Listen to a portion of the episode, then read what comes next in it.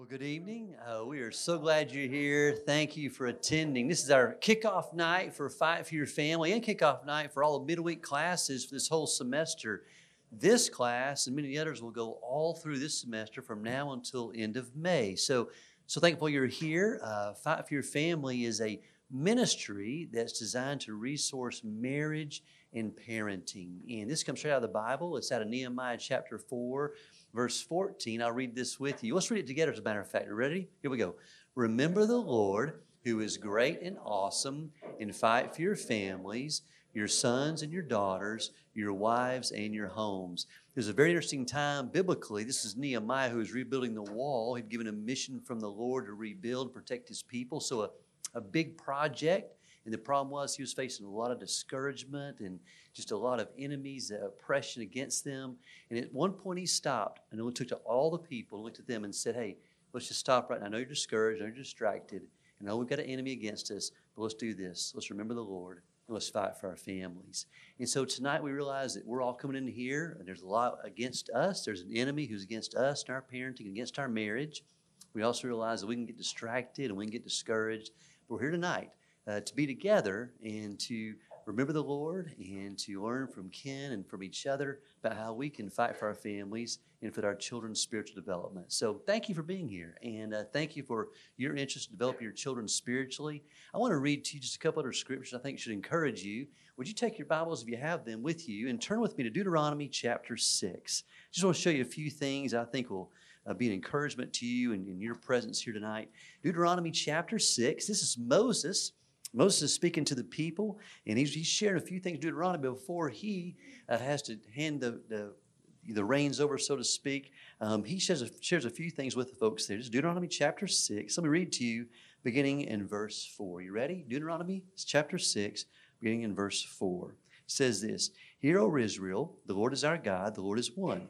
And you shall love the Lord your God with all your heart, with all your soul, with all your strength. Verse 6 These words which I'm commanding you today shall be on your heart. Then verse 7, Deuteronomy 6, verse 7. And you shall repeat them diligently to your sons and speak of them when you sit in your house, when you walk on the road, when you lie down, and when you rise up. You shall also tie them as a sign to your head, and they shall be as frontals on your forehead. I'm sorry, tie them on your hand, and should be frontals on your forehead.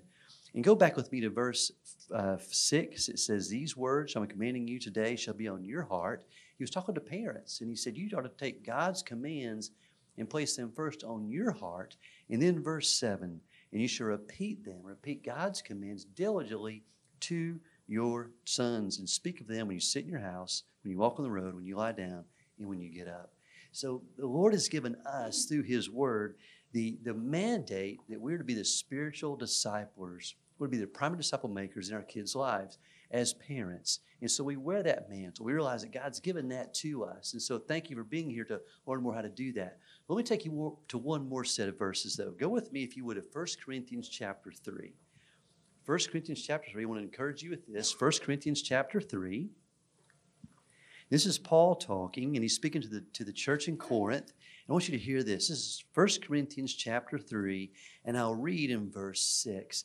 And this, this verse is to encourage you in, in your work to get your kids in church on Sunday morning and on Wednesday nights. And we realize um, it's not easy uh, packing up the minivan, getting all the kids here, or just getting them in the car on Sunday mornings and getting them to church or on Wednesday nights. And so listen to this. This is 1 Corinthians chapter 3, and I'll read verse 6.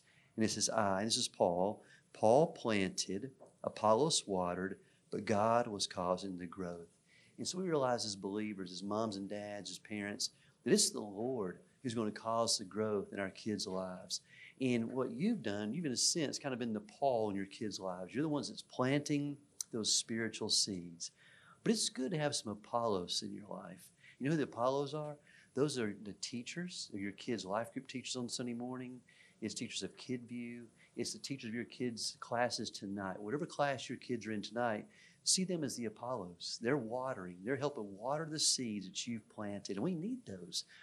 So you, you by bringing your kids here and you being here on Sunday morning on Wednesday nights, you're adding that additional dimension of somebody helping water and pour into your kids as you plant those seeds. You got somebody else helping. So So thank you for being here. Thank you for your family in church and your kids in church. It's good to have that other Apollos to help help do what you're already doing and build to what's happening in your home.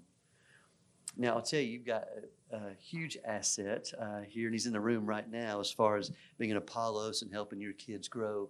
Uh, I'm going to bring up in just a moment Ken Hindman, but I want to introduce to you Ken just for a moment, if I could. Um, Ken has committed his life to children's ministry. More than that, he's committed his life to teaching biblical truth, age appropriate biblical truth to children. He's been in multiple churches, and we're so thankful that he's bedded down in Christine and their family here in Memphis at Bellevue. He's been a gift to us in our church. Um, under his leadership, uh, some really uh, revolutionary things have happened at Bellevue, such as uh, Kid View Worship, Creation Station, Camp Outrageous, um, Marketplace, um, and all those things have been such a neat addition. And many of you in the room have, have just seen that come to fruition, and that's been under his leadership. But he would tell you that the most important thing uh, in his teaching and in his ministry is that your kids are taught age appropriate biblical truth. Um, that's where he lives. It's, that he stays in that lane, and I love him for it. So I'm going to pray for us, get us kicked off, and I'm going to bring Ken up, and then um, Ken's going to share with us, and I'll come back and, and share a few things before we leave. Can y'all pray with me, please? Well, Father, we praise your name and we thank you for your goodness to us. Thank you. And we recognize that children are a gift from the Lord. So we thank you for the kids you've given us. Uh, we thank you for the mandate, God, that we're to be the ones that are to have your commands on our hearts as parents. And then we're to take them and teach them diligently, Lord, to our kids. So we thank you for, for this church, Lord, that helps us, gives us tools and resources. And thank you for Ken Hindman and his ministry that equips us to, to better and more effectively teach diligently your commands. And we thank you and we recognize that the, the, the, teachers of our kids, the instructors, facilitators, the leaders that help on Sunday mornings, Wednesday night, they're, they're the Apollos. They're help watering the seeds that we're planting in our homes. So we thank you for that. God, I pray you give Ken wisdom tonight as he shares, as he teaches. And I pray you just that your spirit would fill this room. Just give us a great camaraderie and a great spirit as we learn more about you and more about how you want uh, our kids parented. In Jesus' name we pray. Amen. Amen. All right. Would y'all help me welcome up Ken Hindman? Um, I can just tell you that I, I want to tell you where that process started. Remember, I'm a children's minister. And let me just go on and clarify that I probably know things about your family already that you're like, oh my word, I can't believe my child said that. Because sometimes when we ask for prayer request among a group of children, we get some really cool things that we learn about your family. So just take a deep breath. I'm not going to share any of those prayer requests. You don't have to confess any of your sins to me tonight, but we'll just continue working with your children. So let me tell you a little bit about what Stories of the Bible is. Um, when I came on staff 10 years ago, I was under Tim's leadership, and one of the things that I continued to hear was, oh, the best year we've had was when we all studied the same biblical context. Everybody from birth to senior adults was all on this same, uh, this same biblical text. And it was the greatest year we've had at Bellevue. And Tim would occasionally try to convince me that we might need to make a curriculum direction change and we might need to go back to something like that. And I was like, Tim, that's a great idea. But you have to understand that from a preschool and a child's perspective, although the Bible is true, and we believe the Bible is true from Genesis all the way back to the book of Revelation and the maps and everything, not everything is appropriate for me to teach to your children in the church. Moms and dads and grandmamas and granddaddies need to teach that in the home. So there was a little bit of rub. And for 10 years, I've kind of, well, about eight and a half years, I've kind of experienced that from a staff perspective. And as I'm standing here before you,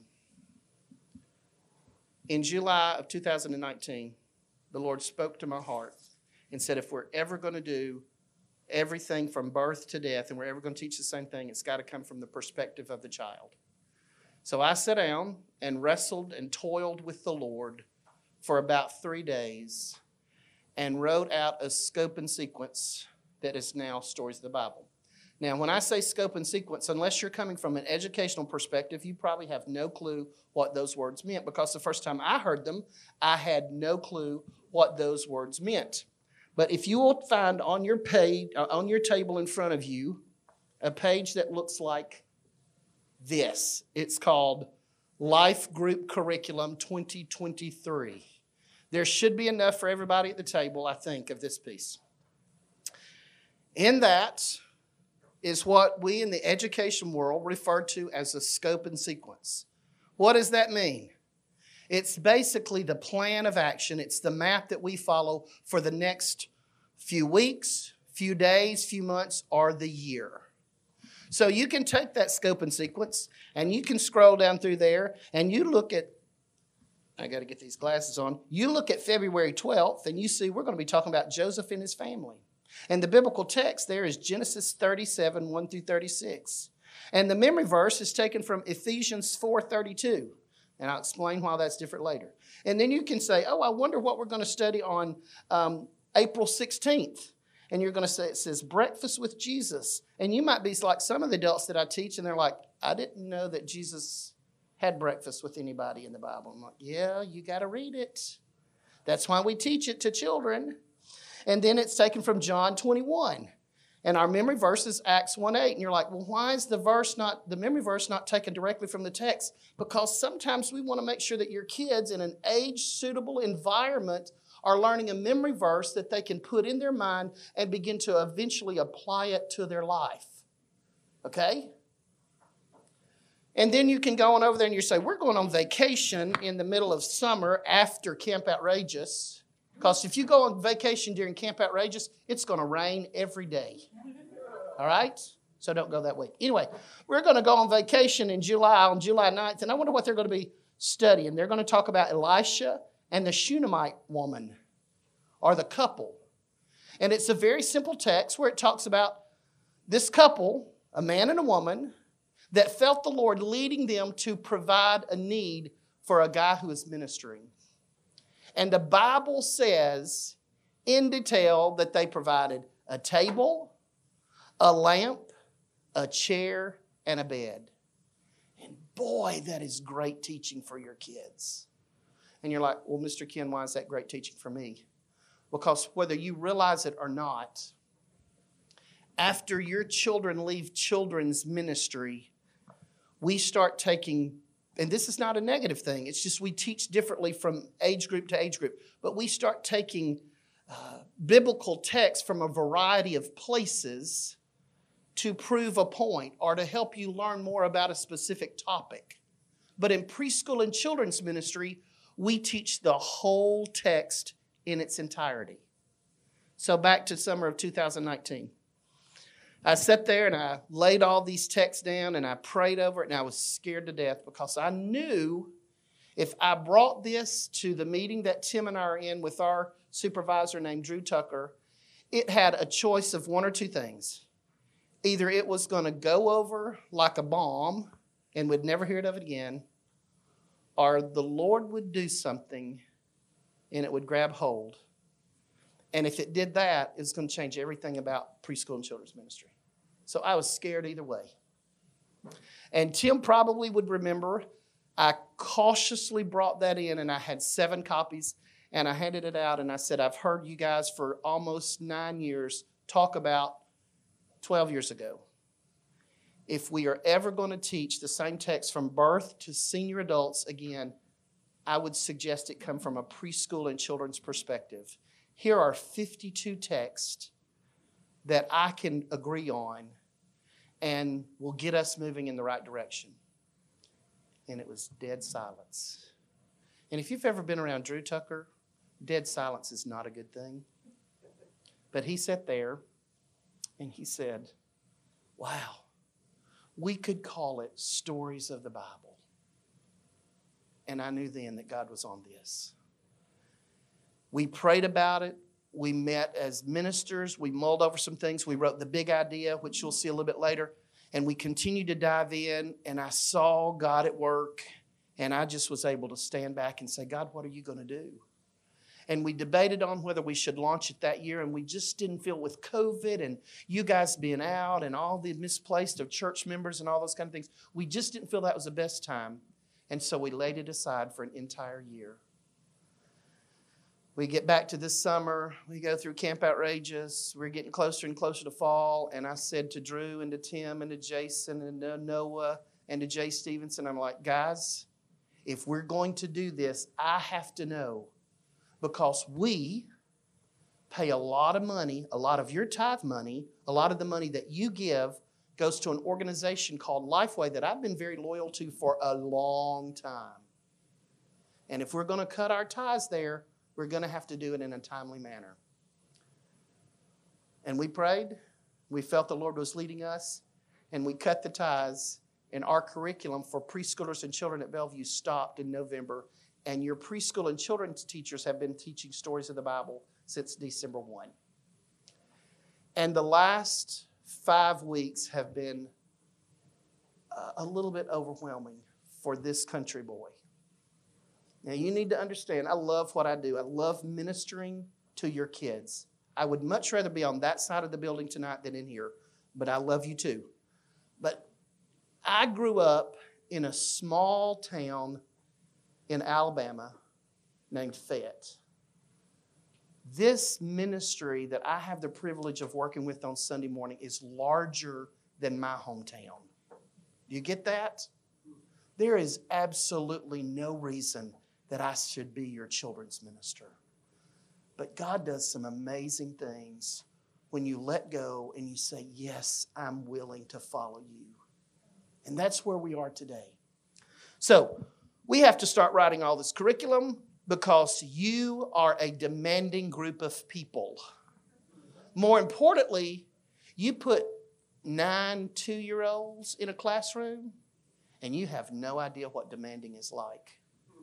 And I love my pastor, and this is recording, but I love my pastor, and he loves to preach.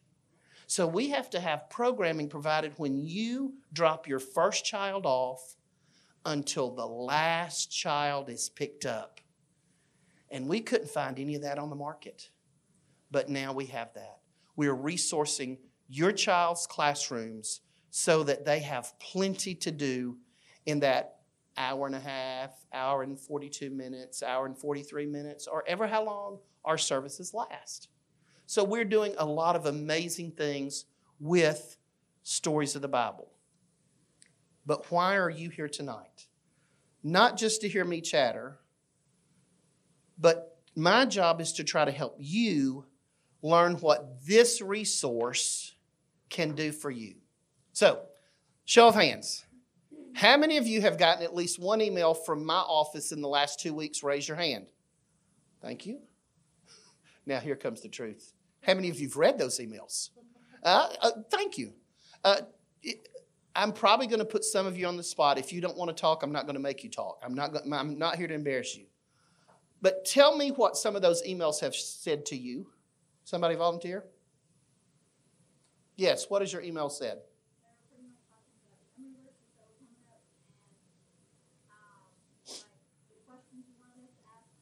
Okay. Excellent. Get a piece of candy off the table. I'm so proud of you. Should have brought some Chick fil A gift cards, but I didn't. Tim didn't give me any budget for that. So, yes. What else? Uh, did you read the prayer point? Wow. Thank you, because I'm telling you, that is a chore for me. To know that the children's minister is writing this curriculum and, and all of that, you would laugh if you saw my grades in 11th grade English. Because that poor teacher, she probably hated me every day I walked into her class because I didn't want to be there. She didn't want me to be there, and I wasn't learning a thing. But now God has opened that door, and we're writing this prayer point, and you're reading that. So thank you. Uh, we are right now in the evaluation stage, and I, am going to have to have some help. Ugh. As far as that will go, just tore that up. There's a green card right here.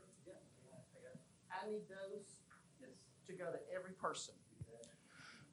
Because we believe in good evaluation in children's ministry. So he is handing you out a note that says, uh, after two weeks, how can he, we better resource you?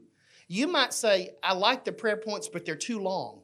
You might say, I didn't know that the questions were coming, so I'll look for that this Sunday. Or you might say, My child is too young for the questions that you're answering or asking.